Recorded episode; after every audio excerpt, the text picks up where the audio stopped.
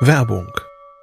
Was nervt extrem? Richtig, wenn Webseiten lange laden. Deswegen machst du deine Seiten schnell, indem du an den Web Vitals schraubst. Dabei schwer zu optimieren? Die Time to First Byte. Das hat Mittwald jetzt geändert. Im Managed Cloud Hosting des Agenturhosters bekommst du eine genaue Analyse deiner Time to First Byte. Du siehst erstmals, über welche Hebel du die KPI verbessern kannst. Teste jetzt 30 Tage kostenlos. Alle Infos unter www.mittwald.de/heise.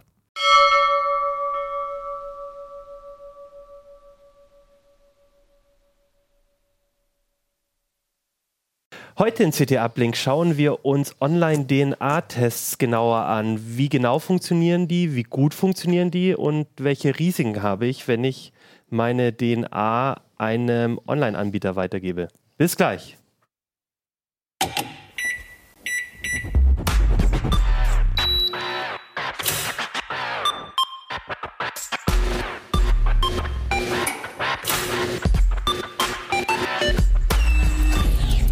c't uplink.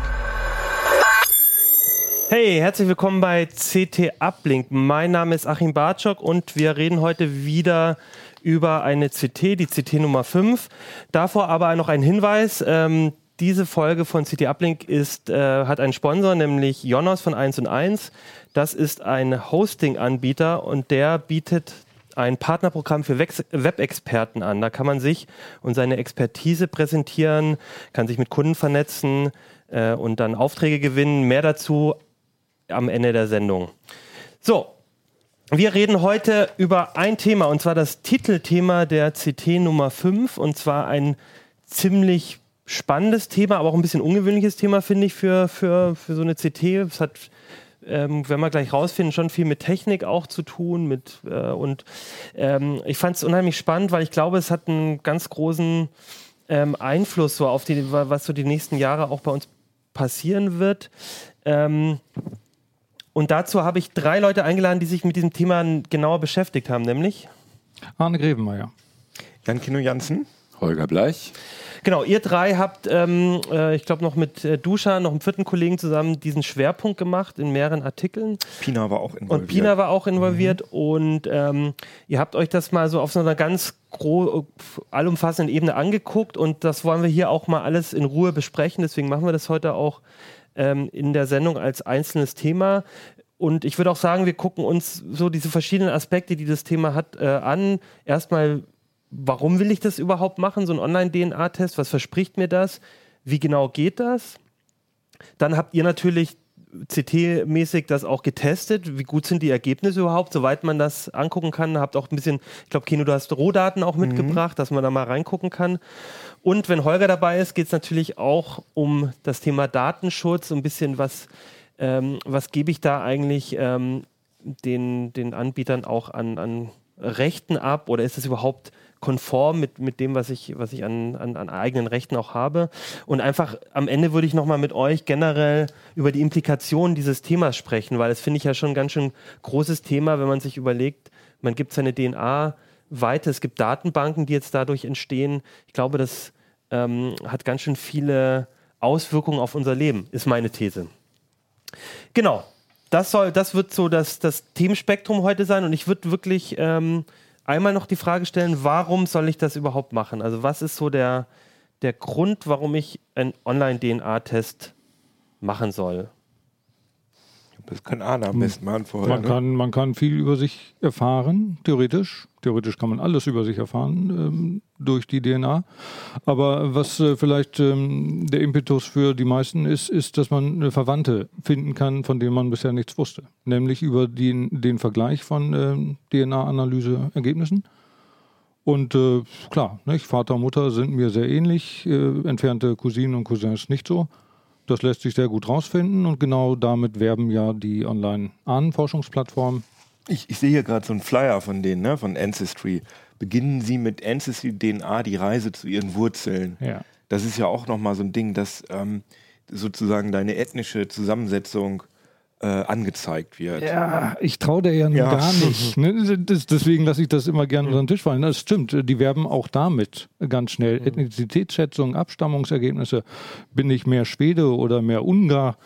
Aber Am Ende kann ich das null überprüfen. Mhm. Da habe ich nichts. Soweit ich das ja verstehe, ist, dass die sowieso das nur anhand ihrer Datenbank machen können. Das heißt, wenn ich da jetzt meine DNA hinschicke, dann gucken sie einfach, mit welchen anderen Kunden stimmt das überein. Und die kamen jetzt aus Bulgarien oder aus Südafrika oder whatever? Ich bin mir nicht sicher. Also sie behaupten, sie hätten in den verschiedenen Landstrichen, die sie jetzt abgegrenzt haben, das ist ja unterschiedlich, der eine hat 50, der andere hat 1000 abgegrenzt, sie hätten da eine ortsfeste Bevölkerung gefunden und die DNA-technisch analysiert. Ah, ja. Also sprich, die haben jetzt so und so viele Nutzer aus Bayern, so und so viele Nutzer aus Ungarn, so und so viele aus dem vielleicht Umland von St. Petersburg oder wie auch immer. Und dann schauen die, passt du da gut hin?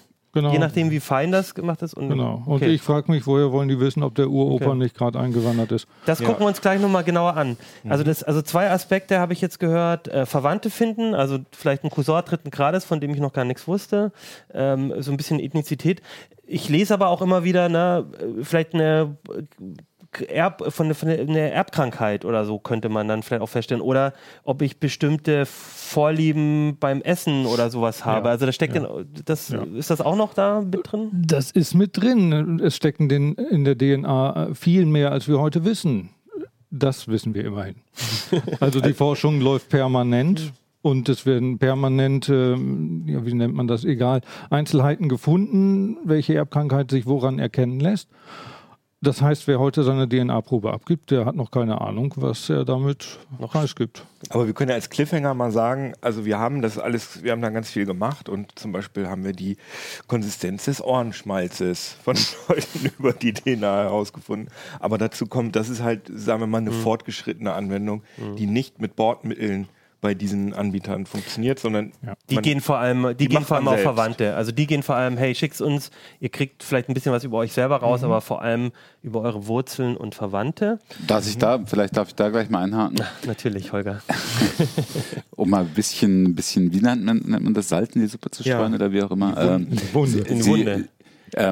Natürlich ist das, was wir reden ja von Anbietern wie MyHeritage oder Ancestry oder wie auch immer, dass die sagen, sie betreiben Ahnenforschung. Das ist natürlich das, was total harmlos ist, auch nach deutschem Recht total relativ harmlos ist. Nicht ganz harmlos, aber relativ harmlos. Was du jetzt vorhin schon angesprochen hast, worauf wir wahrscheinlich noch kommen, ist zum Beispiel eben Gesundheitsprognosen abzugeben für die, Brustkrebswahrscheinlichkeiten oder sonst irgendwas. Das ist in Deutschland schlicht verboten für die. Okay. Und deswegen dürfen sie es auch nicht anbieten. In den USA zum Beispiel bieten sie das schon an. Okay, das heißt, wenn ich in Deutschland das benutze, dann werben die damit auch nicht, weil sie das eigentlich auch nicht anbieten dürfen, sondern da geht es um Verwandten. Man kann es aber leicht benutzen. Das gucken wir uns gleich an. Jetzt habt ihr schon auch, das ist vielleicht nochmal wichtig, ein paar Namen genannt. Also die größten Anbieter, wenn ich es richtig verstanden habe, so aus den Artikeln, also einmal gibt es MyHeritage, dann gibt es Ancestry. Die sind beide auch in Deutschland sehr aktiv. Ich weiß, Kino, dass du dich auch schon mal mit hier 23andMe, auch so ein hippes US-Startup mal auseinandergesetzt hast. Mit Google verwandelt übrigens. Ja. Genau. Das sind so die großen, oder ich sehe hier noch Lykon, ist das auch ein eigener Anbieter noch? Das ist ein eigener Anbieter, der jetzt hier was mit mymuesli macht. Das ist eine andere Gewichtsklasse. Okay, aber also das sind so die großen, die drei großen, die kann man erwähnen. Ja, das heißt, ich habe jetzt gesagt, okay, ich will jetzt gerne über meine Verwandte mehr wissen. Zum Beispiel, dann gehe ich jetzt zu MyHeritage und gebe denen Geld. 50 Euro? 60, im Moment 80. 80 Euro und dann schicken die mir so ein Paket. Genau, das ist von MyHeritage, das ist ein Paket. Haben wir inzwischen natürlich geplündert. Wir haben ja selber ein paar Tests gemacht. Das ist also schick gestaltet und dann findet man da drin Stäbchen für einen Innenwangenabstrich. Und die bricht man dann ab in ein Fläschchen und dann hat man hier drin auch noch ein vorbereitetes Päckchen, kann man direkt reinstecken. Muss man noch Porto draufkleben und dann geht das nach Europa, nach eine irische Adresse und von dort aus in die USA. Also Wattestäbchen sozusagen, in den Mund rein. Ja, geht schnell. Bisschen rum und dann wieder rein und ein schwupps, Stäbchen links, ein Stäbchen rechts und dann ist das fertig. Okay. Bei Ancestry ein bisschen anders, da haben wir... aber wie gesagt, ist geplündert, wir haben das alles schon gemacht. Da sind 2 Gläschen drin, die muss man vollspucken, 2 Milliliter. Nee, eins. Ein Gläschen, 2 Milliliter spuckt man immer noch eine ganze Weile. Das dauert echt lange. Also ja. Dieser Abstrich ist viel schneller. Ich war ganz schnell fragen, muss das Speichel sein oder kann es auch Schweiß sein oder sowas? Muss wahrscheinlich Speichel sein. Ne? Und irgendwo steht auch drin, dass man vorher irgendwie nichts gegessen haben soll, weil sonst kann irgendwie die DNA der Tomate da irgendwie dann mit. Und dann verwechseln die einen mit der Tomate. Identität. Sie Romana. Sind eine Tomate. Wenn bei mir zu Hause Katzenhaare mit reinrutschen, bin ich eine Menschkatze, kein Katzenmensch. Ja. Ja. Und bei meinem Müsli nehme ich, da esse ich dann Müsli und schicke das ein oder wie?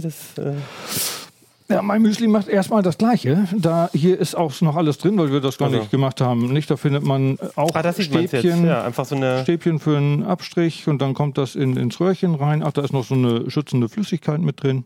Haltet das doch mal in die Detailkamera. Ja, wie so ein Reagenzgläschen ist das. Ja, genau. Und, aber da gut verpackt sind eben so Stäbchen. Ich glaube, vielleicht haben wir heute gar keine. Brauchen wir noch. Doch, das dauert nur einen Moment. Sehr schön. Das aber im Prinzip war es wie so ein kleines Reagenzglas, das man halt luftig dann wieder zumachen kann. Lykon macht jetzt Analysen in Deutschland, macht dafür aber auch wesentlich unschärfere Analysen, also im kleineren Rahmen. Und daraus kommen dann Ernährungstypen für MyMüsli und MyMüsli bietet dann. Ach, das ist der Gag dann. Okay, verstehe. Und dieses Ding sind ja auch, also so Stuhlprobe... Also ich habe das natürlich selbst noch nie gemacht, aber ich glaube, die werden auch in solchen Dingern... Was soll da jetzt? Was kommt da jetzt? Nee, da kommt das Stäbchen rein. Die Stäbchen, ja genau. Ich glaube, Kino will nur sagen, es sieht alles sehr medizinisch auch aus. Und, du nimmst dieses Wattestäbchen, machst das in deine Wange, dann tust du das hier in diese... ich sag mal Schutzflüssigkeit, dann machst es hier zu, drehst es zu und dann tust es nochmal hier rein und dann packst es in Umschlag und da steht dann auch so drauf Biohazard, Biological. Sind die Proben eigentlich wärmeabhängig? Wie ist das, wenn ich das im Hochsommer wegschicke und das liegt dann irgendwie beim Versand im Lager bei 50 Grad oder so? Das scheint sehr stabil zu sein. Ja? Dazu gibt es keine Vorschläge, was man machen soll. Guck dir doch mal in der Forschung oder in der Polizeiarbeit an, wie da mit denen ab. Also da wird ja nach Jahrzehnten oder so wird da ja noch die DNA, werden noch Leute über DNA überführt. Also das scheint sehr stabil zu sein. Okay, so, das haben wir jetzt gemacht. Wir haben das jetzt weggeschickt und jetzt warten wir sehnsüchtig 6 bis 8 Wochen. 6 bis 8 Wochen, bis die E-Mail aus den USA kommt. Auf eine E-Mail aus den USA und die sagt mir dann, hier hast jetzt einen Zugang und jetzt kriegst du deine Daten. Ja, also nach vorne... sagte mir die E-Mail, du bist 20% Italiener und 80% Deutscher und noch die restlichen 10% Russe. Und dann finde ich auch noch Verwandtschaftsvorschläge. Gleich in der Mail sozusagen. Gleich bevor ich, oder da logge ich mich dann irgendwo ein und dann geben die mir die Daten. Stimmt, den Schritt haben wir überschlagen. Du brauchst einen Account bei diesen Plattformen. Und das ist nochmal interessant. In diesen Accounts kann man sehr schön sich einen Familienstammbaum anlegen. Das macht viel Spaß, das ist toll, dann habe ich alles an einer Stelle. Ich kann noch andere einladen, die können den Stammbaum auch ausbauen. Blöd ist natürlich, dass meine DNA-Analyseergebnisse und der Stammbaum, das ist alles in demselben Account. Und der Anbieter hat vollen Zugriff auf alles. Ja. Das ist schon mal ein großes Datenproblem. Ich habe das hier gerade auf, also wir können das einmal zeigen. Also du kannst es ja am besten erklären und ich klicke dann da. Das jetzt auf dem Bildschirm mal sehen. Genau, wir sehen das jetzt. Ja. So. Also sonst müsst ihr jetzt hier ein bisschen gucken. Da sieht man jetzt eine Ethnizitätsschätzung. Oder du, kann ich das hier nicht lesen. Achso, da kriegen wir es nicht drauf auf den... Kann ich nicht lesen. Aber da sieht man eben, da ist deutschsprachiger Raum, da ist Skandinavien und... Oder mach es selbst. Also jetzt kannst du da auch hinhalten. Gut. Genau. Siehst du es? Ja, genau. Und dann sind da auch Prozentangaben. Hier ist jemand also zur Hälfte aus dem deutschsprachigen Raum. Dann Norwegen stark, Schweden stark, das heißt also fast die Hälfte. Skandinavien 8%, noch England, Wales oder Nordwest. Und das liegt jetzt nicht daran, weil deine DNA schwedisch ist, sondern weil man in Schweden andere Nutzer hat, die dort wahrscheinlich DNA hochgeladen haben und ähnliche DNA-Ähnlichkeiten haben. Oder wie kann ich... nach der Beschreibung ist es wohl so, dass die in Schweden nach Ursprungsbevölkerung gesucht haben und dort ihre Tests gemacht haben. Die haben quasi nochmal so besondere Nutzergruppe. Ja. Das ist so ein typischer Schwede von der Ethnizität und so. Und dann das ist übrigens der gleiche Mensch. Es ist übrigens nicht ich. Ja, genau. Und das ist auch nicht Arne. Nein, also, wir haben mit Pseudonymen gearbeitet und halten das ganz gern geheim, genau, weil wir uns der Datenschutzproblematik sehr bewusst sind. Wollte aber tatsächlich, sagen, ne? Hier haben wir dieselbe Person beim anderen Anbieter. Hier stammt er auch stark aus Deutschland oder Frankreich. Das ist hier nicht getrennt. Norwegen, Schweden ist dabei. England auch, aber da ist eben auch noch ein ganz starker Bestandteil Osteuropa und Zentralasien. Und interessanterweise sehe ich hier auch Engländer 24%. Ja, viel stärker, stimmt. Und bei dem ist England nur 8%. Ja. Also das sind so, das ist halt sehr, also das stimmt schon von der Richtung her, so würde ich sagen. Das ist also auch bei meinen Werten, aber die sind, ich glaube sowieso, dass diese Ethnizitätsschätzung besonders interessant ist, also es sind ja alles amerikanische Firmen und in den USA ist, glaube ich, der Ethnizität-Max ist irgendwie spannender. Also da ist natürlich mehr als Europa, man will wissen. Hat man eher deutsche Wurzeln, ja, genau. Heißt man Trumpf eigentlich mit Nachnamen, ja. Oder hat man eher so einen italienischen Schlag oder einen russischen, Für mich ist mal so als Laien, statistischen Laien auch, so, wenn ich es richtig im Kopf habe, haben MyHeritage und Ancestry jeweils unterschiedliche Nutzerdatenbanken. Die einen haben, ich glaube, Ancestry hat knapp 10 Millionen DNA-Tests in ihrer Datenbank mittlerweile. Die reden von 15 Millionen. Oder 15 Millionen sogar. MyHeritage deutlich weniger. Wir müssen auch dazu sagen, dass beide sehr US-marktzentriert sind, dass da wahrscheinlich ein hoher Prozentsatz amerikanischer Gene drin sein sollten in diesen Datenbankpools. Ja. Ne? Und dann vergleichen die ja. Und dann ist natürlich, es hängt ja sehr stark von deren eigener Datenbasis ab, ne? Von, wie sie zuordnen.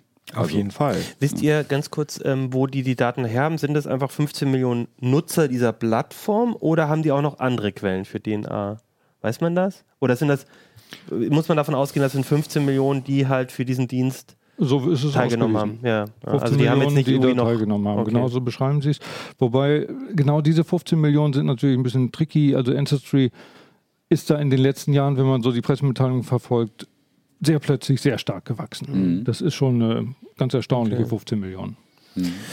Also mit der Ethnizität, ich habe jetzt gesagt, das ist für uns nicht so interessant, das ist natürlich für uns, ich sag mal Kartoffeln, für Almanen, also für uns weißen Deutschen natürlich nicht so interessant, sondern das ist dann für andere Menschen mit, also klar, könnte es auch für uns interessant sein, dass wir da irgendwie doch mal irgendwas aus, weiß ich nicht, Asien oder so drin haben oder Afrika, aber ich fand, also bei unseren Stichproben fand ich es nicht so interessant. Bei allen unseren Testpersonen, die kamen alle so, irgendwo aus Europa halt. Also aus Europa, genau. Und dann gibt es das sind, vielleicht sollten wir die Namen verpixeln später. Das nennt sich dann DNA-Matches. Also da findet man dann tatsächlich Leute. Ich sehe hier Cousin 3. bis 5. Grades. Vielleicht zeigst du das einfach mal nicht, Michael und Johannes. Genau. Das, aber wir können ja die linke Seite einfach verpixeln. Weil das finde ich schon interessant, wie viele das sind. Ja, genau, also, aber das kann man. Wie viele Namen sind das? Es sind am Ende Tausende.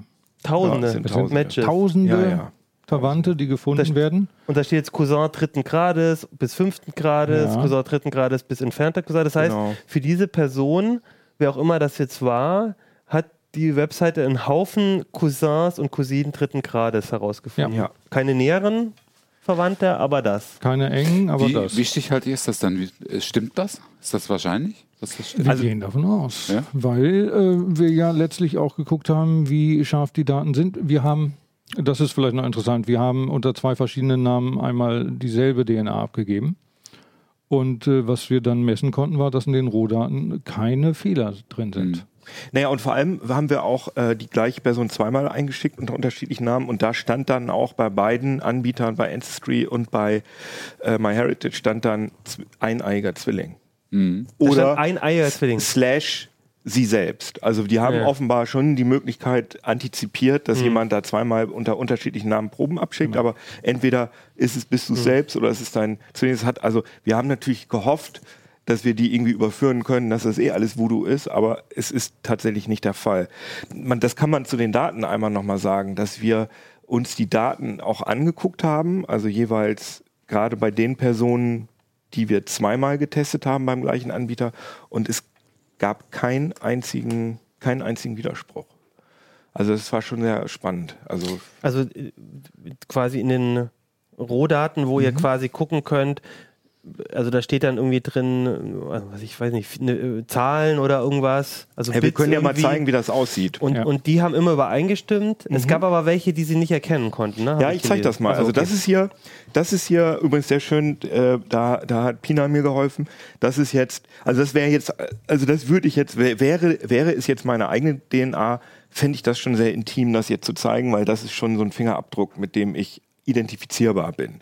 Und das ist jetzt, und deswegen ist das alles zufallsgeneriert. Diese, mit denen haben wir auch dann später gearbeitet, mit zufallsgenerierten Ergebnissen. Also ihr habt das quasi anonymisiert oder pseudonymisiert? Nö, das ist für die Veröffentlichung. Diese Werte hier sind tatsächlich zufällig. Ach so. Also, jetzt verstehe ich. Aber wir haben das natürlich so gemacht, dass die Dienste, wo man solche, da kommen wir später noch zu, wo man solche Daten hochladen kann, dass die das akzeptieren, dass es sozusagen valide Daten sind, die aber randomisiert sind. Und wenn man sich das mal anschaut, das sind halt sogenannte hier links, sogenannte SNPs oder SNPs, sagen wir. Vererbbare genetische Varianten. Richtig, genau. Vielleicht kannst du einmal erklären, wie das mit den genetischen Varianten. Es gibt in der DNA 3 Milliarden Basenpaare. Genau. Und 1 bis 2 Millionen davon sind interessante genetische Varianten. Da hat man halt gesehen, dass sich Menschen da untereinander unterscheiden, und bei wie viel Rest Prozent ist das? 99? 90% ist identisch. Ist quasi freier Speicher oder nicht relevanter Speicher. Das ist oder einfach relevant, aber Säugetier-Grundaufbau sozusagen. Ja. Das ist gleich. Das ist Augen, Nase, Mund. Und Von diesen interessanten Teilen haben sich die einzelnen Anbieter nochmal wieder wenige angeschaut. Also wenn man mal in die... Viele schon, zwischen 600.000 und 900.000. Genau, zwischen 600.000 und 900.000 sogenannte SNPs. Also das sind halt diese Stellen, die werden mit RSID angegeben. Also da steht jetzt RS4040617 und das bezeichnet eine bestimmte Stelle in der DNA. Genau, und da sieht man das Chromosom, das ist jetzt alles auf Chromosom 1, die Position in dem Chromosom und halt die Genotypen, die Allele, also es kann halt geben G, A, C, T. DTAC. Ne? Ja, genau, diese 4. Und davon hat man halt 2 Werte, und also da ist GT, GG, AA, und so ist es dann aufgebaut. Und wenn man hier jetzt mal runterscrollt, dann kann man halt sehen, hier ganz rechts kann man, also ich habe einfach, es ist einfach eine Textdatei, und rechts kann man diesen Marker sehen, wie viel das ist. Also es werden am Ende wohl 600.000 sein. Genau. Oder das ist sogar einer mit 900.000. Oder das. Und genau, und diese Daten haben wir dann miteinander verglichen. Also und da ist uns wirklich, da gab es halt wirklich keine einzige Nicht-Übereinstimmung, sondern das einzige, okay, das ist jetzt in den Zufallszahlen natürlich nicht drin. Verglichen die verschiedenen Tests untereinander. Also ob diese Basenpaare gleich sind, also ob AA, AG, GG, ob das bei beiden auch bei den Proben einer Person. Okay. Genau. Und was aber passiert, ich habe das jetzt einfach mal manuell eingefügt, weil das in den randomisierten haben wir nicht reingemacht. Es kommt einmal vor, dass da Striche oder Nullen stehen. Das heißt, das ist halt eine Stelle, die konnte nicht ermittelt werden, als Messfehler sozusagen. Und diese Messfehler tauchen an unterschiedlichen Stellen auf. Und die sind aber nicht so wahnsinnig häufig. Was haben wir gesagt? Das ist... Unter 1%. Genau, unter 1%. Zwischen 1.300 und 4.300 bei der einen und bei der anderen 270 bis 830. Also bei Ancestry sogar nur 0,1%. Und bei... 23 0,55 und bei MyHeritage 0,71%. Kann man natürlich sagen, die benutzen die andere Technik, nämlich mit dem Wattestäbchen statt der Spucke, aber unsere DNA-Experten haben gesagt, dass das nichts damit zu tun haben muss, deswegen haben wir es auch nicht mit reingeschrieben. Aber auf jeden Fall wenig, und das sind auch wirklich die einzigen Unterschiede zwischen den Dateien. Das heißt, es kann halt passieren, dass also sagen wir mal, du schickst 2 Proben ein, dann wird das halt passieren beim gleichen Anbieter. Dann wird das passieren, dass diese Nullstellen, die werden an unterschiedlichen Positionen sein. Das sind natürlich Widersprüche zwischen den beiden, aber du kannst die dann Fehler auffüllen miteinander. Ja, genau. Du kannst sozusagen aus der einen Messung die anderen auffüllen. Du könntest aus 5 Messungen vielleicht sogar noch eine bessere machen, weil es unterschiedliche Stellen sind, wo die Fehler drin sind. Richtig. Aber es ist halt nicht ein einziges Mal vorgekommen, und zwar auch nicht bei den unterschiedlichen Anbietern, dass da jetzt zum Beispiel Fehler gezeigt wird, ein T ist, RS, wo beim anderen A ist. Genau, das kam nicht ein einziges Mal vor. Das heißt, was da nachher als Rohdaten von deiner DNA da ist, das ist präzise. Also das ist deine DNA. Also da gibt's das ist ja der Punkt. Das ist nicht meine DNA. Das ist ja keine voll. Nein, aber das ist ein Ausschnitt aus. Aber das stimmt. Also ich wollte einfach. Das ist richtig. Ja, so. Und dann ist eher die Frage, wenn es an die Interpretation der Daten gibt. Ja. Da gibt es dann Unterschiede. Wie sieht denn das jetzt genau aus? Also ihr konntet jetzt diese Daten sofort bei Ancestry oder MyHeritage auf den Webseiten, haben wir gesehen, auswerten, und dann haben wir jetzt gesehen, dann gab es zum Beispiel diese Karte, wo komme ich her, wo sind meine Wurzeln? Und es gibt nur diese beiden Funktionen im Prinzip. Welche noch? Ja. Es gibt einmal diese sogenannten DNA-Matches, wo man halt seine unbekannten Verwandten sieht. Achso, genau, die Verwandten. Was Arne gesagt hat, wo es Tausende von gibt, und die Map. In den USA gibt es, hast du ja schon erklärt, gibt es auch so sogenannte Treats, also da kann man dann zum Beispiel sehen, wie reagiere ich auf Koffein und so nette Sachen, die da irgendwie aus der DNA berechnet werden sollen, und aber auch Angaben zur Gesundheit. Das ist in Deutschland alles nicht freigegeben. Wobei diese Hinweise zum Beispiel, wie ernähre ich mich besser oder so, wir sehen es ja hier bei meinem Müsli zum Beispiel, das ist in Deutschland schon auch gestattet, ne? Also so, ich weiß jetzt nicht, kannst du ja nochmal erzählen, was die da tatsächlich auswerten wollen. Ne? Aber nur wenn es in Richtung Gesundheit und Gesundheitsdaten geht, dann wird es überaus kritisch. Ja. Also dieses MyMüsli-Beispiel, das fällt ein bisschen heraus, weil die nicht 900.000 und nicht 500.000 und auch nicht 50.000 SNPs auswerten, sondern 50 oder so. Okay. Ja, das ist irgendwie eine ganz andere Nummer, und daraus lesen die dann 7 Ernährungstypen aus. Dann kannst du dir dein perfektes Müsli, nehme ich an. Ja, dann inklusive bis zu 10 Euro DNA-My-Müsli-Paket geschenkt. Ja, also wir haben das deswegen in den Beitrag nicht mit reingenommen. Weil das ist nochmal eine andere Geschichte. Aber ich habe ja meine Rohdaten, hast du gesagt. Ja. Und können wir mal zeigen. Die kann ich ja jetzt selber auswerten. Vielleicht nicht bei Ancestry oder MyHeritage. Die dürfen nicht anbieten, welche Krankheiten mir das anzeigen. Aber du könntest diese Daten einfach weil das sind ja standardisierte Datentyp, irgendwie eine CSV-Datei oder irgendwas mit diesen ganzen Infos. Haben wir gerade gezeigt. Haben wir gesehen. Und die kannst du jetzt woanders hinladen. Richtig, die kann ich woanders hinladen. Und dann gibt es, da war ich selber sehr erstaunt, es gibt hunderte von diesen Seiten.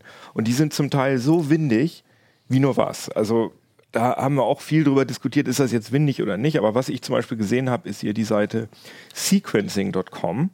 Und da ist es so, dass die hunderte von sogenannten DNA-Apps unter dieser, auf dieser Webseite anbieten. Da gibt es zum Beispiel irgendwie, wie nannte sich das nochmal? Heart-Killer-App oder so, wo dann irgendwie gezeigt wird, ob ich einen Herzinfarkt kriege oder nicht. Also ganz stumpf und sehr, sagen wir mal, fragwürdig. Du hast mir auch erzählt, es gibt ja auch solche Dating-Portale, ne, wo man seine DNA matchen kann, so à la Match.com. Irgendwie. Ob man sich riechen kann und so, solche Geschichten. Es gibt auch in diesem Sequencing.com gibt es sogar eine App, die heißt The World's First Genetic Selfie, also genetisches Selfie. Und jetzt kann ich da nicht draufklicken, leider. Aber ist ja egal, weil wir uns hören ja auch viele nur. DNA-Insta oder was? Ja, und ich habe gedacht, oh wow, das ist ja cool. Die können also aus meiner DNA ein Foto von mir generieren. Das ist aber tatsächlich nur so, das ist einfach ein Strichmännchen. Und dann unterscheidet sich halt die Haarfarbe. Ich glaube, sie haben 3 Haarfarben, also blond, braun, rot oder so. Und ein bisschen die Hautfarbe von ganz weiß bis ganz schwarz. Und das generieren die dir dann, wenn sie deine Rohdaten kriegen? Oder wie? Ja. Also du tauschst deine komplette DNA, deine Rohdaten, tauschst du gegen einen Strichmännchen. Und es kostet auch noch Geld. Es kostet auch tatsächlich noch Geld. Mann, ist das ein geiles Geschäftsmodell. Also das ist auch so krass, dass diese Website für diese einzelnen Apps, einige sind kostenlos, zum Beispiel gibt es auch eine Center-DNA-App, da wird geguckt, wie sehr ich dem Weihnachtsmann genetisch ähnele. Und das kostet nichts, aber ganz viele Apps kosten auch Geld und zum Teil auch über 100 € oder so. Wir haben irgendwie ausgerechnet, wenn man alle diese Apps installiert oder ausprobieren will, das kostet Tausende von Euro. Manchmal verliere ich den Glauben an die Menschheit, wenn ich sowas höre, ehrlich gesagt. Und die sind halt zum Teil aber auch gut, aber zum Teil sind sie Schrott. Aber wie will man das beurteilen? Und dann gibt es, finde ich, deutlich nettere Sachen, zum Beispiel hier dieses Genome-Link. Aber darf ich noch mal kurz nachfragen? Ja. Das sind aber alles keine Apps, die aus Deutschland raus angeboten werden, ne? Das ist alles... Also zumindest alles englischsprachig. Das, ja. Also das, soweit ich weiß, ist ein amerikanischer Anbieter. Und dann gibt es dieses Genome-Link und das ist ganz süß. Der zeigt einem wirklich nur sogenannte Traits an. Also nur so Sachen wie... wie mein Smoking, wie mein Rauchverhalten ist, wie meine Kaffee. Aber du kennst doch dein Rauchverhalten, ohne dass du denen deine DNA schicken musst. Ja, es ist halt ein bisschen eine Spielerei. Naja, der Unterschied ist, glaube ich, Holger, dass du dann überlegen kannst, rauche ich, weil ich irgendwie mich da hab von abhängig machen lassen, oder rauche ich, weil es genetisch bedingt ist, so ein bisschen. Ich glaube, darum geht es ein bisschen. Bin ich das dick? Portal sagt mir, soll ich überhaupt versuchen aufzuhören oder soll ich es gleich sein lassen, weil ich es nicht schaffe? Bin ich dick, weil es genetisch verursacht ist oder weil ich halt einfach... Na, also ich glaube, darum geht es einfach. Ja, also zum Beispiel, aber ich meine, was natürlich problematisch ist, sowas wie Childhood Intelligence. Oh. Pass auf, und jetzt kommt's. Also da klicke ich jetzt drauf und das wird einem wirklich sehr, sehr schön erklärt, dass wie hoch, also hier wird zum Beispiel auch gesagt, dass diese Forschung dazu nicht safe ist, sondern die ist suggestive. Und da steht dann based only on a few studies. Also da wird dann auch schon gesagt, ist nicht so gut. Und man kann die Links auf die Studien, sieht man hier, alles schön. Und dann wird gezeigt, welche dieser Genstellen, welcher dieser SNPs da ausgewertet werden. Das sind 5 Stück. Ne, hier werden die aufgelistet. Und je nachdem, welchen DNA-Test man genommen hat, da hochgeladen hat, ob MyHeritage oder Ancestry, werden nicht alle dieser 5 ausgewertet, sondern nur 1, 2 oder 3 oder einer nur. Und daraus muss der aber ja dann dieses Resultat bewerten. Ich kann das ja mal einmal zeigen, was dann passiert, dann wird es vielleicht ein bisschen deutlicher. Wenn ich hier habe ich jetzt zum Beispiel diese Childhood Intelligence Geschichte. Wo macht man hier nochmal Vollbild? Hier, glaube ich. Ne? Ja, genau. Das ist jetzt mein Hörvermögen. Meine Childhood Intelligence. Vielleicht sollst du für die Hörer noch kurz sagen, was man sieht. Also, wie die stehen. Also mein Hörvermögen, meine Kindheitsintelligenz und meine Lese- und Rechtschreibfähigkeit. Und das sind jetzt Werte, die wir von einer Testperson von MyHeritage, Ancestry und 23andMe da hochgeladen haben. Also alles dieselbe DNA, aber verschiedene Plattformen. Richtig. Und wie ihr seht, wenn ich da jetzt umswitche, sind das komplett unterschiedliche Ergebnisse. Bei dem einen mittelmäßiges Hörvermögen, bei dem anderen schlechtes und bei dem anderen gutes. Und bei der Kindheitsintelligenz genau das Gleiche. Zwischen weniger gut, mittel und sehr gut.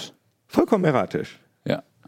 Was mich ja zu der Erkenntnis bringt, dieses Portal hat null Nutzen, aber es saugt DNA-Daten. Das kann man so sagen, ja. Interessant. Also man kann das so sagen, aber zumindest ist diese Seite, ich fand sie ganz schön, weil sie halt wirklich einem auch genau erklärt, nimm es nicht so ernst, und die sagen auch genau, welche SNPs sie auswerten, sie sagen, auf welche Studien das basiert und so weiter und so fort.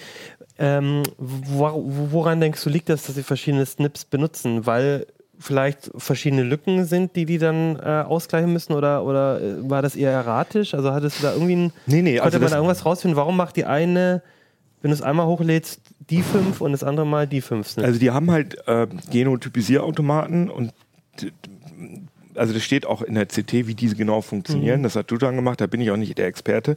Aber das ist sozusagen ein Chip, der vorher definiert wird, welche SNPs da abgefragt werden, und das kann dann auch nicht mehr geändert werden. Ich würde mal vermuten, dass als diese Chips designt wurden für diese Genotypisierer, da gab es noch nicht diese Forschung. Also das heißt, es kommt ja immer neue Forschung dazu, dass wieder rausgefunden wird, wenn der SNP so ist, dann kann das bedeuten. Also du meinst, das ist ein bisschen veraltete... Weil der eine Gentest ein bisschen älter war? Oder was meinst du? Oder, also warum macht 23andMe, Ancestry und MyHeritage?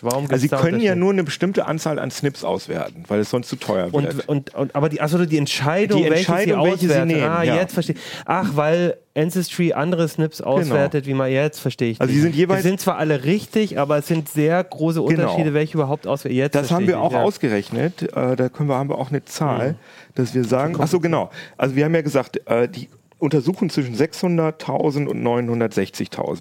Und wir haben nur 171 SNPs gefunden, 171.000, die von allen drei überlappen ermittelt werden. Die anderen sind alle jeweils unterschiedlich. Okay, verstehe. Und die werden da unterschiedliche Gründe für haben, dass zum Beispiel ihre Ethnizitätsschätzung oder so vermutlich anderes, also die haben Algorithmen irgendwie... Also, sag mal, werten die eigentlich selbst aus? Oder haben die eigene Labore? Oder schicken die das irgendwo ein? Das sind Dienstleister, die Labore. Ah ja. Aber die haben alle einen anderen sogenannten Chip. Und die benutzen auch übrigens alle die gleichen Genotypisierer von der Firma Illumina. Aha. Okay. Aber, genau. Aber das sind jetzt so die harmlosen Sachen. Und so die ganz harte Nummer, finde ich, ist das sogenannte Promethease. Also auch eine Webseite, wo man seine DNA hochladen kann. Genau. Da lädt man auch, also überall, das basiert immer darauf, dass man diese Rohdaten, die ja recht intim sind, da kommen wir gleich noch zu, da hochlädt und nicht so richtig weiß, was damit passiert. Die speichern sie auch, ne? Also die werden man kann sie löschen und sie sagen, also zum Beispiel diese Promethease sagt zum Beispiel, dass es, wenn man man muss da nicht mal einen Account anlegen, sondern das kostet allerdings ein bisschen Geld, ich weiß nicht, $5 oder so. Und dann kann man eine ZIP-Datei runterladen mit der Analyse und dann ist es angeblich wieder gelöscht, sagen die. Und dieses Promethease... Es kostet Geld. Ja. Sprich, es gibt Zahlungsverkehr, sprich, es gibt eine Form von Authentifizierung. Richtig. Das hat mich nur interessiert. Naja, weil, so viel ich weiß, aber da kommen wir ja gleich noch zu, war genau dieses Portal ja auch beteiligt am Finden eines Serienkillers. Weil Promethease ist das ist gekauft. Promethease, es gibt sozusagen so eine SNP-Wikipedia, die heißt OpenSNP. Heißt die überhaupt OpenSNP? Warte, muss mal ganz kurz. Jetzt bleiben wir doch weiter. Zeig mal erstmal kurz, was die hier machen. Genau, und man sieht hier schon, also das können wir auch vielleicht mal auf den Schirm holen. Ist schon drauf. Ist schon drauf, dass das sehr kompliziert aussieht. Also hier kann man zum Beispiel einstellen, in wie vielen Publikationen in wie vielen Publikationen veröffentlicht worden ist, dass das tatsächlich so ist, was diese sagt. Also, du siehst eine Liste von Ergebnissen und kannst sagen, ich will aber nur Ergebnisse haben, die schon in 100 Publikationen bestätigt wurde. Oder ich sage, wenn es in einer Publikation bestätigt wurde, dann will ich es trotzdem auch schon mal sehen. Und hier kann ich auch die Magnitude einstellen. Also das wird so definiert, wie stark das Einfluss auf mein Leben hat. Zum Beispiel hier ist, das hat gleich sogar 5, also höchste Magnitude, das ist eine Fructoseintoleranz bei der Testperson. Kannst du verraten, ob das stimmt? Das stimmt, also zumindest die Testperson, die ich gefragt habe, sagt, soweit sie weiß, nicht. Aber das ist ja auch... Aber könnte man jetzt mal ausprobieren, Das könnte man ausprobieren, ja. Na, wenn die Testperson mal keine Fructose mehr essen würde, ob es ihr dann irgendwie gesünder ginge. Ja. Weil das ist ja schon manchmal so, ne? Man hat eine Unverträglichkeit und weiß es lange nicht und wundert sich. Ich weiß gar nicht, wie sich Fructoseintoleranz aushält. Ich weiß auch nicht. Wahrscheinlich so wie Laktose. Also das geht auch ewig so weiter. Ich meine, das sind halt zum Teil wirklich richtig heftige Sachen. Also hier zum Beispiel 3 bis 5 bis 4,4-faches Risiko, Thromboserisiko. Das kommt auch nur in 2,7% der Bevölkerung drin vor. Also das ist was relativ Seltenes. hier männlich. Das ist männlich. Das ist schon mal was, was man überprüfen kann. Oder sollte man, ja, kann man in dem Fall, das ist korrekt. Ein schlechtes oder ein gutes Merkmal, laut Ding. Weil ich sehe es immer, hier steht immer, das ist ja immer gemein, ja, repute good or bad. Also aber reduziertes Alzheimer-Risiko zum Beispiel. Oh ja. 7-faches Risiko auf Male Baldness. Mhm. Hat sich das bestätigt? Hat sich auch nicht bestätigt. Mhm. Bisher noch nicht. Zumindest. Also ein bisschen, aber also die Person ist, obwohl sie auch schon über 50 ist. Also man muss das wirklich alles mit Vorsicht genießen. Aber das Schöne bei der Seite ist halt, dass man da draufklicken kann und dann wird einem genau, also je nachdem, was man damit anfangen kann, in welchen Datenbanken was dazu drinsteht, hier, das ist nicht sonderlich ausführlich, aber bei anderen ist es sehr ausführlich. Da kann man sich dann wirklich so richtig schön reinfummeln in diese Geschichte. Und das ist auf jeden Fall schon mal, hier ist zum Beispiel ein ganz langer Text. Genau, es heißt nicht OpenSNP, sondern SNpedia. Mhm. Und die ist aufgekauft worden von MyHeritage. Mhm. Das heißt, die Daten fließen jetzt wahrscheinlich auch. Ja, genau, so wie in den USA. Also auch. Das ist ja übrigens auch noch interessant, das hattet ihr, glaube ich, noch nicht erwähnt, dass, weil du vorhin auch gesagt hattest, kaufen die auch Daten zu. Also die Anbieter kaufen zwar keine anderen DNA-Daten zu, aber sie reichern schon an. Also sie zapfen öffentliche Verzeichnisse an, ne, zum Beispiel irgendwelche Ahnenforschungsgalerien, was weiß ich nicht alles. Mhm. Ne, also da wird schon auch mit Namen und Futter noch angereichert, also sodass sie dir mehr sagen können als nur das, was sie da direkt aus der DNA auswerten. Also die haben einfach das wollte ich noch mal einmal sagen, das fand ich faszinierend. Blutgruppe 0. Das ist, soweit ich weiß, nicht so wahnsinnig häufig. Also das heißt, die Wahrscheinlichkeit, dass es ausgewürfelt ist oder zufällig richtig, ist gering. Aber das ist auf jeden Fall richtig. Okay. Also und auch andere Sachen sind tatsächlich überprüfbar, wie Augenfarbe und so. Das stimmt auch. Das heißt, ich höre gleich auf damit. Aber was ich dazu sagen will, ist, dass das natürlich nicht per se Schrotti ist, was die da angeben. Aber man muss als Nutzer absolut den Willen haben, sich da reinzulesen, um einschätzen zu können, wie sicher sind diese Sachen, die ich da lese. Also ein Beispiel sind zum Beispiel diese BRCA1-Geschichte, diese Brustkrebs, dieser Brustkrebsrisikofaktor, den ja Angelina Jolie, deswegen hat sie sich ja, soweit ich weiß, soweit ich die Klatschzeitschriften verfolge, hat sie sich die Brüste amputieren lassen. Und das ist nicht eine Genstelle, sondern das sind Tausende oder zumindest Hunderte, diese BRCA1-Geschichte. Und dieser Test kostet beim Arzt sehr viel Geld und du kannst ihn natürlich so halb mit diesen 50 € oder 70 € Tests nachbilden. Allerdings werden da natürlich auch nicht alle Stellen angeguckt, die du eigentlich wissen willst. Also das sollte keinesfalls eine Grundlage sein, um irgendwie medizinische Entscheidungen für sich treffen. Es könnte aber eine sein, um zu sagen, gehst mal einmal mehr zur Vorsorge. Oder genau, da scheine ich ein Risiko zu haben. Vielleicht gehe ich damit mal zu meinem Arzt und sage eben, ich habe ein bisschen Sorge da, was können wir machen? Das genau, das finde ich auch sehr sinnvoll. Wenn man weiß, dass in der Familie besonders viele Fälle von einem bestimmten Krebsart sind oder irgendwas, dass man vielleicht auch aus diesem Grund mit dem Arzt darüber spricht. Sowas, das könnte ein Auslöser sein, aber mehr eigentlich nicht. Genau. Und man kann natürlich bei allen drei Anbietern diesen Test machen und diese SNPs dann zusammenfügen. Da gibt es auch wahrscheinlich bald einen Pina programmiert im Heft, will ich nochmal sagen, wo sie erklärt, wie das alles gemacht wird, wie man mit diesen Daten arbeitet. Das wird ganz interessant, glaube ich. Und dann hat man hat dann schon ziemlich viel Daten. Wir wissen ja, dass die Daten an sich gut sind, aber die Befundung erfordert große Skepsis. Und auch überhaupt, dass man halt, um das zu machen, die Daten irgendwo hochladen muss. Und jetzt kommt Holger. Ja, ich meine, das ist super, eine sehr gute Überleitung. Ja. Nur eins, also man muss immer, also man kann nicht ist ja auch logisch, eine Speichelprobe kann man nicht zu Hause irgendwie in so diese Daten verwandeln, sondern da braucht es eben diese komplexen Laborgeräte. Das heißt, man muss ja überlegen. Wie billig das geworden ist.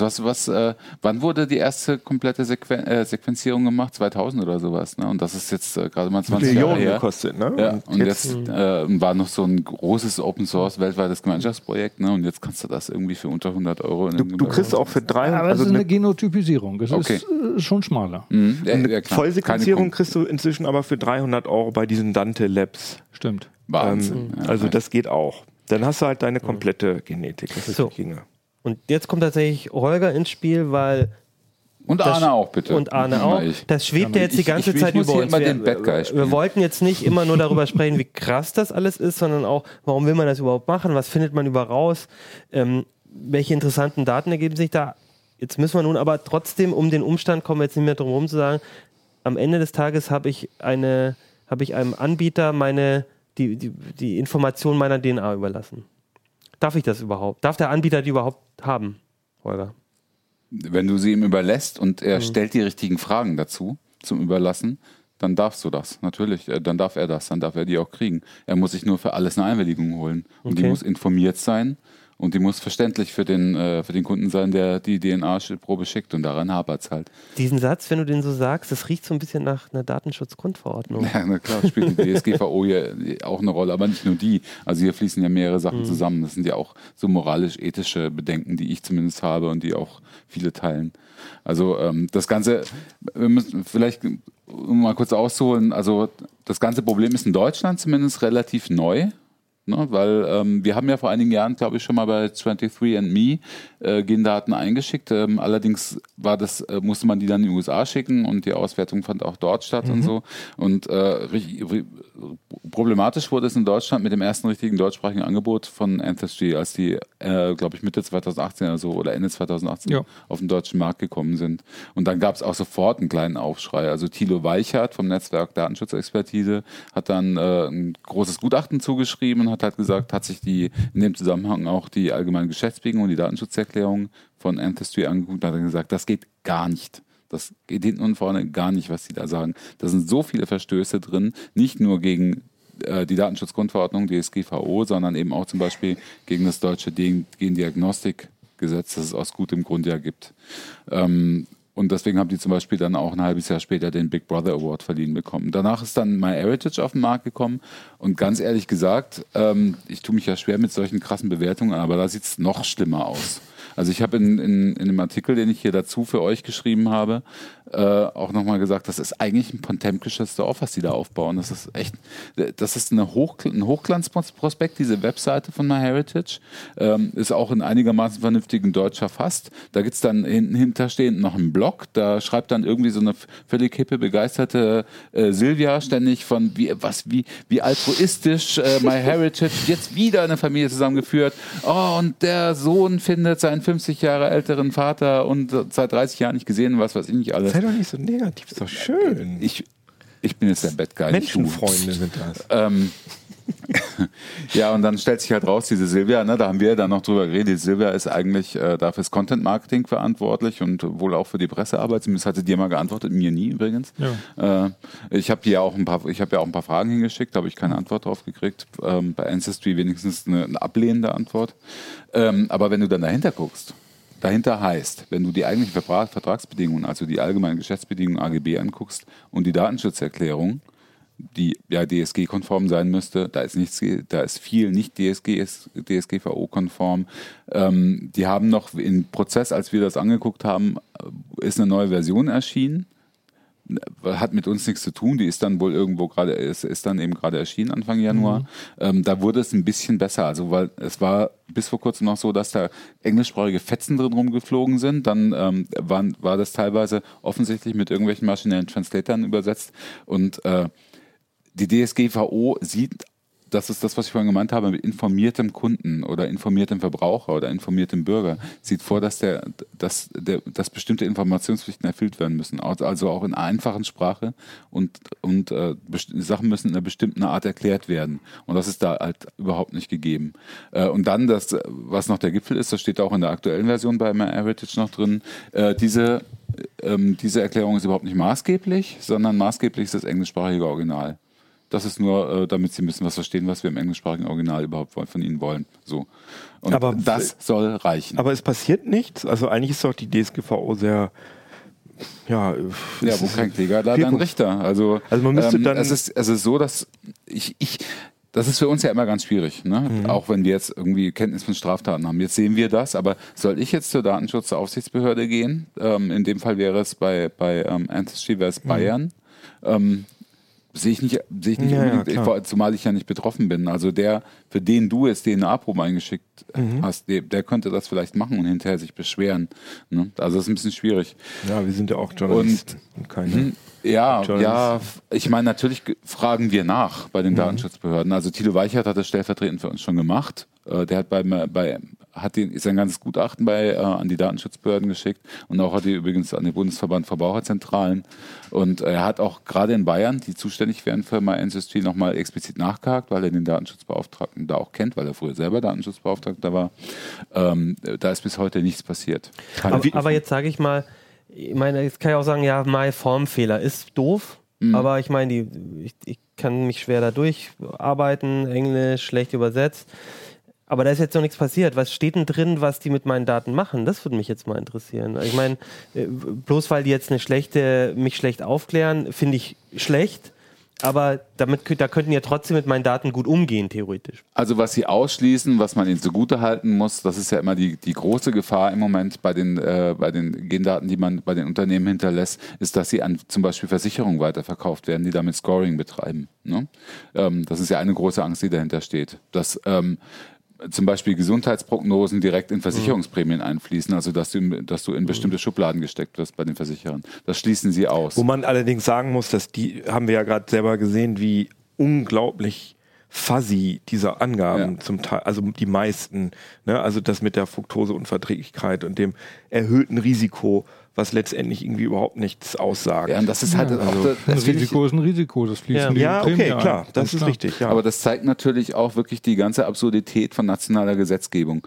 Ne? Also du schickst dort einen Test ein, du kriegst von denen die Ergebnisse, du kannst, wenn du das dort beantragst oder nachfragst, kriegst du die Rohdaten der Sequenzierung oder Teilsequenzierung irgendwie zur Verfügung gestellt, die kannst du dir runterladen und damit lädst du dann zu irgendwelchen US-amerikanischen oder sonst welchen Portalen hoch. Da geht's richtig los. Also und dort, da kannst du mit den Daten alles machen, was du in Deutschland eigentlich gar nicht darfst. Mhm. Ne? Also sie stellen dir die Rohdaten dafür zur Verfügung, dass du viel mehr erfährst, als sie dir sagen dürfen. Mhm. Nämlich zum Beispiel eben Gesundheitsprognosen. Ja. Aber sie selber... Ja. Diesen Umweg brauchen wir ja gar nicht. Was wir noch gar nicht besprochen haben, der Wert der DNA-Daten.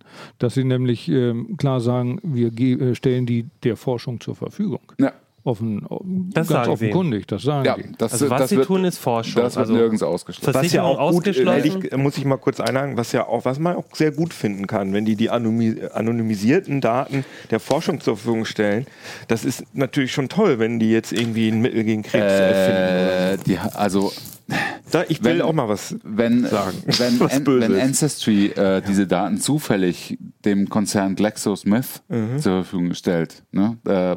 Und mit Sicherheit dafür ziemlich viel Geld fließt. Wir haben es ja noch konkreter. 23andMe hat 2018 mit GlaxoSmithKline einen Vertrag gemacht. Stimmt, genau. Und um 300 Millionen Dollar. Und GlaxoSmithKline hat sich, glaube ich, sogar am Unternehmen beteiligt, ne? So rum. Oder? Weiß ich nicht mehr genau, aber es zumindest fließen Informationen gegen Geld. Also davon kannst du ausgehen, an Pharmakonzerne zum Beispiel. Kannst du natürlich sagen, zur Entwicklung neuer Medikamente ist ja gut und schön, ne? Aber natürlich, die allerdings auch sehr teuer sein. Aber das sind dann schon Drittfirmen. Mhm. Was dann diese Firmen mit den Daten wieder machen, ob sie noch weitergeben oder so, davon hast du keine Kenntnis mehr. Und ich möchte immer wieder betonen, es handelt sich hier um DNA-Daten. Das ist wirklich, was du vorhin auch gesagt hast, ne? Das ist quasi dein unveränderlichstes Merkmal, das du hast. Du kannst deine Unterschrift ändern, du kannst deinen Fingerabdruck irgendwie killen oder sonst was, biometrische Daten vielleicht noch ändern, aber deine DNA wirst du nie in deinem Leben ändern können. Wenn diese DNA-Daten in einer externen Datenbank sind, dann ist das ein unveränderliches Merkmal, von dem jeder immer auf dich schließen kann, wenn er möchte. wenn er irgendeinen Abgleich woanders macht. Oder wenn er von dir eine andere eine Man kann natürlich Fake-Namen verwenden, ne? Wie wir das auch getan haben. Aber der Name, das ist eine Pseudonymisierung. Du hast doch das absolut unveränderliche Merkmal in dem Datensatz selbst. Natürlich, ne? Und wenn ein Verwandter von mir oder mehrere Verwandte das auch machen, dann bin ich schon enttarnt. Also, ne? Genau, also ich würde sogar so weit gehen, ab einem gewissen Zeitpunkt, wenn da genügend Proben sind, könnte dir der Dienst wahrscheinlich sogar sagen, wir können dir zu 90%iger Wahrscheinlichkeit sagen, dass du deinen Namen nicht richtig angegeben hast. Ja, genau. Sondern wahrscheinlich jetzt schon, ja. Und da kommen wir dann, finde ich, gleich, wenn ich meinen Monolog fortführen darf, ich bin gleich fertig, dann kommen wir natürlich gleich, wie ich auch angesprochen hatte, zu den ethischen Problemen. Und ein ethisches Problem haben wir im Text ja aufgeworfen, also in beiden Texten. Es geht damit viel, mit diesen Diensten, was in Deutschland verboten ist. Nämlich einfach über Hintertüren. Zum Beispiel, es ist verboten, irgendwie ohne Einwilligung, ohne Kenntnis der Person Vaterschaftstests durchzuführen. Du kannst, wenn ich jetzt denke, oh, meine Frau, wo hat die sich rumgetrieben und so vor 9 Monaten, ist das überhaupt mein Kind? Dann gehst du zu dem Kind, nimmst eine Speichelprobe, schickst die Speichelprobe ein, schickst deine eigene Speichelprobe ein. Ne? Und also unter einem Pseudonym irgendwie. Es findet keinerlei Authentifizierung statt, nicht mal Postident, aber selbst damit könnte man ja ohne weiteres faken. Ne? Oder ich will was über dich wissen, geh mit dir, weiß ich nicht, Junggesellenabschied, du bist total besoffen, liegst irgendwo oder so. Das würdest du doch auch nicht merken, wenn ich dir einmal wenn du pennst und ich dann... Klar, die Probe kriegst du immer, wenn du willst. Die kriegst du einfach. Und dann kann ich die einschicken. Und das finde ich persönlich das Krasseste, dass diese Dienste nicht überprüfen, ob das deine eigene Probe ist, sondern du kannst da alles einschicken. Ich habe mit Thilo Weichert darüber auch länger diskutiert. Es gäbe eigentlich nur einen Weg, das sauber hinzukriegen. Und das ist wirklich, du gehst zu irgendjemandem hin und nimmst vor seinen Augen diese Probe und unterschreibst. Also Ancestry hätte... Es muss da den Medienbruch geben. Sie können das nicht alles online machen, aber es ist natürlich billig. Ja. Ne? So kommt auch so ein Preis zustande. Also der Vorschlag wäre, Ancestry hat so ein schickes Mini-Büro in der hannoverschen Innenstadt. Mhm. Da geht man dann hin und macht das dort. Wird auch oder zur Post, informiert, die Post bietet an, dass man da die Speichelprobe macht oder so. Ja, aber das muss dann auch wirklich... Postspeichel. Aber da sitzt dann nicht irgendjemand, sondern da sitzt dann jemand, der auch wirklich Ahnung davon hat. Ne? Und der das dann später auch unter Eid bezeugen kann, dass derjenige die Probe abgegeben hat und nicht irgendjemand anders. Ne? So. Das muss dann schon gesichert sein. Weil wir, ne? Also erstens kann an sowas natürlich ohne weiteres eine Familie zerbrechen. Stell dir vor, ne? Speichel vom Kind, Speichel vom Vater, es kommt zurück, nichts mit eineig oder sowas, sondern das sind völlig unterschiedliche Personen. Ja, schlimmer noch, du lädst das hoch und siehst vielleicht anhand der Verwandten, kannst vielleicht den Vater, dann siehst du nämlich, das ist der und der, den du kennst. Und aus gutem Grund ist das eben aus ethischen Gründen in Deutschland verboten und damit kannst du es einfach technisch locker umgehen. Natürlich sagen die, das steht in den AGB natürlich, das soll man nicht machen. Aber ich meine... Aber wie erklären die sich das dann? Wir haben hier ja eindeutig, das haben wir ausprobiert, wir haben sozusagen unter einem Fake-Namen haben wir ganz viele Proben unter unterschiedlichen Namen eingesammelt. Und... Ja. Das hat keinen interessiert. Also, spätestens dann sollten die doch eigentlich hellhörig werden. Ne? Da sollten ja die Menschen also hier, übrigens, Verdacht von... Fake-Daten, wir geben die ihnen erstmal nicht, bis sie sich nach... Na, könnte man ja sagen. Ja, genau, hier, wir haben jetzt hier festgestellt, das ist irgendwie wenigstens komisch. Könnten sie das machen, bitte überprüfen Sie sich irgendwie auf die Art und Weise, damit, bevor wir sie freigeben. Können wir das nochmal einblenden hier? Das ist tatsächlich ganz interessant. Wir haben hier jetzt den Fake-Namen Ewald Dittken. Und der ist der Verwalter. Der ist der Verwalter von den DNA-Proben von Per Christian Braun, Ingo Manuel Müller und Hans-Peter Braun. Ja, alles frei erfunden, muss man zweimal sagen vielleicht. Und da kann er auch von allen die Rohdaten runterladen. Also, ne? Also, ja, er hat also sogar zugelassen, dass man quasi über andere... Also kriegst von deinem Kind auch noch ohne weiteres die Rohdaten. Ne? Okay. Und ich muss sagen, dass ich während der Recherche wirklich überlegt habe, diesen Vaterschaftstest jemanden zu fragen oder so, ob ich mal die Daten von deinem Kind verwenden kann. Aber ich habe dann wirklich gedacht, das finde ich dem Kind gegenüber extrem übergriffig. Ja, klar. Übergriffig. Es ist auch verboten. Das ist verboten. Genau, es ist auch... Aber Aus gutem Grund verboten. Ja. Aber ich meine, das machen doch Leute. Also was heißt verboten? Na klar machen das Leute. Also Es gibt in Deutschland das Gendiagnostikgesetz. Ne? Und da sind bestimmte Dinge, das war lange beschwerlich zustande gekommen, als Ausfluss einer Ethikkommission, die sich lange damit beschäftigt hat, was geht in Deutschland, was geht nicht und was muss wie überprüft werden. Und ein Punkt war zum Beispiel, dass man festgelegt hat, Unternehmen, die solche Tests anbieten, also zum Beispiel um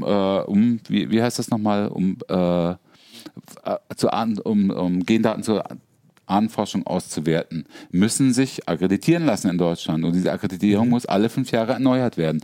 Bin ich hingegangen, habe Ancestry gefragt, habt ihr das denn gemacht? Seid ihr denn akkreditiert? Weil davon sehe ich nichts auf der Webseite. Dann steht da, lese es bitte selber vor, weil ich meine Brille nicht aufhabe. Wir sind uns der Bestimmung des deutschen Gendiagnostikgesetzes bewusst. Dieses Gesetz gilt jedoch nicht für unsere Dienstleistung in der derzeit angebotenen Form. Dazu gab es keinerlei Erklärung. Das war der einzige Satz, den Sie als Antwort geschickt haben. Naja, weil Sie sagen ja keine Gesundheitsdaten.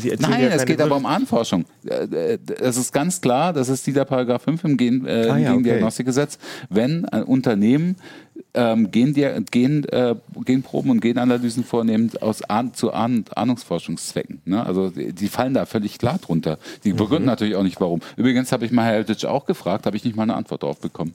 Okay. Nur ein englischsprachiges Ticket. Das war's.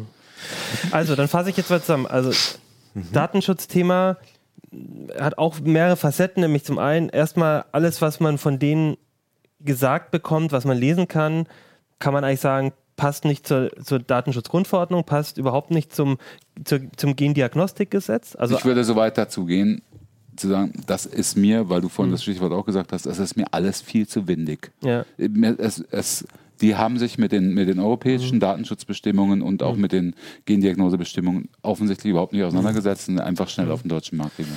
Und das Zweite ist, selbst wenn man das jetzt ausblendet, muss man einfach sagen, auch wenn bestimmte Sachen zumindest von der Firma ausgeschlossen wird, wie zum Beispiel die Weitergabe an Versicherungen, ist einfach klar, solche Daten werden auch weiter benutzt, zum Beispiel zu Forschungszwecken. Man kann davon ausgehen, muss davon ausgehen, dass das vielleicht auch für Ermittlungsbehörden freigegeben wird. Das ist ein Punkt, den wir noch gar nicht angesprochen haben, aber so ist das. Ja. Oder werden muss vielleicht. Ja. Ne? Vielleicht das Beispiel mal mit dem Golden Gate Killer. Da würde ich gleich noch drauf kommen. Genau, so. Und das beschreibt so ein bisschen diese ganzen Facetten, die das auch problematisch macht. Und da an der Stelle anknüpfen möchte ich halt auch nochmal sagen, weil wir hatten es jetzt auch gesagt, es geht nicht nur darum, dass man die Daten ja dort hat, sondern dass man mit Rohdaten auch andere Webseiten befüllen kann, um irgendwie lustig rauszufinden, ob ich verwandt bin mit Santa und so. Und da ist halt ein Beispiel, oder es gibt mehrere Beispiele in den USA seit 2018, wo tatsächlich mit solchen Gendatenbanken Mörder überführt wurden. Und ich habe ein Beispiel genommen, es gab einmal diesen Golden State Killer, das war der prominenteste, aber ich fand fast noch spannender, letztes Jahr, William Earl Talbot Jr. wurde schuldig gesprochen letztes Jahr, 2 Menschen ermordet zu haben. Und wie ist man auf ihn gekommen? Dieser Mord war, glaube ich, 86. Und man war darauf gekommen, dass man die DNA-Probe, die am Tatort gefunden wurde, und es war, glaube ich, Spermaprobe. Daraus hat man die DNA sich geholt, hat die hochgeladen, hat eine Forscherin gemacht und hat darüber ermittelt zwei Cousins oder Cousinen, ich glaube, 2. Grades, und konnte so eine Art Triangulation machen, weil der eine kam von der einen Familie, von der mütterlicherseits, der andere väterlicherseits, konnte man das auf eine Familie begrenzen und hat dann von diesem Menschen eine heimliche, hat man gemerkt, der könnte es gut sein. Aber wer hat denn die Informationen gegeben? Weißt du das? Aus welcher Datenbank kam das? Genau, erzähle ich gleich. Und hat dann ist die Polizei dahin, hat wohl irgendwie einen Becher oder irgendwas heimlich sich geholt. Muss man auch überlegen, wie das rechtlich okay ist. Und konnte dann feststellen, ja, das ist die DNA von dem. Das war das Indiz, das einzige Indiz, mit dem man auf den gekommen ist. Und jetzt ist eben das letztes Jahr so weit gegangen, dass der deswegen schuldig gesprochen wurde. Und das finde ich schon sehr krass. Das ist wirklich, also ich glaube, der erste oder einer der ersten Fälle, wo wirklich anhand nur dieser Gendatenbanken jemand überführt wurde, schuldig gesprochen wurde. Und das war weder bei Ancestry oder MyHeritage, sondern bei GEDmatch. GEDmatch. Ja. Mhm. Und GEDmatch ist eine dieser Seiten. Da kannst du Rohdaten hochladen. Die haben 1,2 Millionen Nutzer oder Datensätze und hatten eben auch in der Vergangenheit dann auch eine Zeit lang gesagt, wir arbeiten mit den Behörden zusammen. Dann haben sie wieder gesagt, sie machen es nicht. Also da hat man auch gesehen, der Macher von dieser Seite hat da selber diesen Weg gegangen, wie gehe ich damit eigentlich um? Aber was ich daran zu spannend finde ist, hier ist es jetzt wirklich so, dass anhand dieser 1,2 Millionen Datensätze, die haben ausgereicht, um jemanden zu überführen. Das heißt noch nicht mal, dass der selber diese Daten hochgeladen hat. Ne? Wir haben jetzt alles Beispiel genommen, ich nehme von einem Kind, ich nehme von mir selber, von einem Freund. Das war beim Golden State Killer aber auch so. Das wollte ich sagen. Ja, genau. Das haben wir auch Verwandte gefunden und nicht ihn selbst erstmal. Ne? Genau. Im Umkehrschluss bedeutet es, man kann nichts dagegen tun. Genau, das heißt nämlich, für mich ist es so ein bisschen wie bei Facebook. Man ist ja bei Facebook, auch wenn man nicht bei Facebook ist. Mhm. Nämlich, weil Freunde mit einem vernetzt sind, weil die deine Telefonnummer hochladen, weil die den Kontakt. Das heißt, ab einem bestimmten Grade kannst du dich überhaupt nicht mehr dagegen wehren.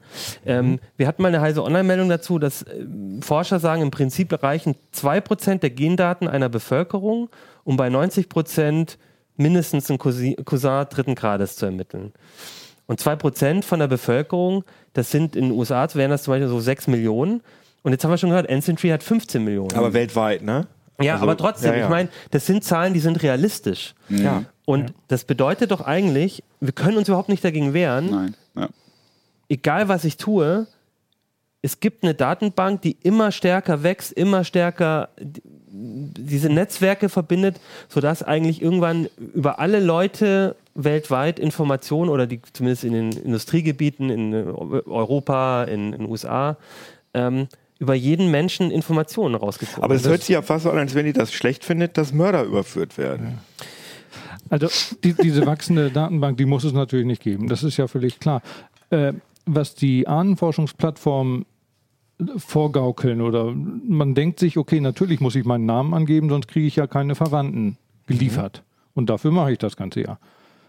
Das ginge aber natürlich doch. Ich habe mit einem Professor, Informatiker und Kryptograf gesprochen, der sagt, natürlich geht das. Die Analyse. Und die Analysedaten, die müssen halt getrennt werden von dem Plattformanbieter. Und man könnte die Analysedaten verschlüsseln.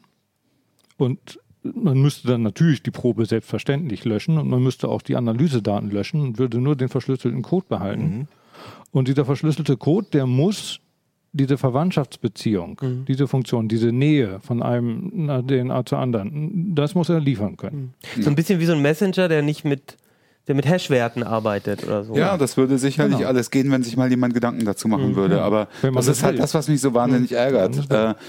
Mich erinnert so ein bisschen nur in noch krasserer Form an die Anfangszeit im Silicon Valley. Und ich weiß, da seid ihr wieder anderer Meinung, mit Google, Facebook und Co. Es ist diese Anything-Goes-Mentalität. Alles, was wir machen können, so wie im Moment jetzt hier bei der Gensequenzierung, das wird auch erstmal gemacht. Wir bauen jetzt erstmal eine Datenbank auf. Google, wir sammeln erstmal alles, was wir über die Leute kriegen können, Bewegungsdaten, wir gestatten sie mit Sensoren aus, damit wir sie in jeder Situation beobachten können und so weiter und so fort. Wir animieren sie dazu, möglichst oft ihre Kamera einzuschalten und so weiter. Wir wollen alles über sie erfahren. Was uns dann hinterher erlaubt wird davon, wahrscheinlich wird uns die Hälfte wieder weggestrichen und verboten. Aber wir sammeln es erstmal alles. Ja. Aber in dem Fall ist es halt noch wesentlich krasser, weil, wie ich vorhin schon gesagt habe, Gendaten sind nochmal was anderes als sich ändernde Daten wie Bewegungsdaten oder Verhaltensweisen oder Gewohnheiten. Ja, vor allem, das Ding ist, die sind da halt. Also der Geist ist aus der Flasche. Die Gendaten sind da. Und wer weiß, was in 10 Jahren alles damit gemacht wird. Und die Regulierung hat noch nicht mal angefangen dazu. Ja. Und was jetzt mit den Datenbanken schon möglich ist, das zeigen eben Ermittlungsbehörden zum Beispiel. Ne? Ja. Ja. Und wenn man jetzt schreit, ich möchte, dass alles gelöscht wird, dann wird es irgendwann gelöscht. Selbst laut AGBs irgendwann. Ja. Und das, was in der Forschung ist, holt man nicht wieder zurück. Ich will zum Schluss, weil wir, glaube ich, jetzt auch dann eine Stunde auch schon drüber geredet haben, nochmal einmal das aufgreifen, was du gesagt hast, Keno. Und das ist natürlich schon auch eine schwierige Frage, weil ich finde, du hast natürlich vollkommen recht. Für das Finden von Mördern, also für diese Fälle und für die Verwandten zum Beispiel dieser Opfer, ist das ein Segen, dass man da auf die Täter kommt. Und es ist auch wichtig, das sind Instrumente, die wirklich uns allen was Gutes helfen können. trotzdem, also das ist halt dieses Spannungsfeld, ne? Was, also es ist halt immer so diese Pro-Seite und Kehrseite. Ich weiß es auch nicht. Ich finde das gut, dass solche Mittel genutzt werden können, um Leute zu überführen. Aber die Frage ist, wo hört es dann halt auf? Ne? Weil es, ne, ab wann nutzt man das? Wann nutzt man es nicht? Und wie gesagt, es ist ja nicht damit getan, wenn man jetzt sagt, nur die Datenschutzbehörden haben darauf Zugriff.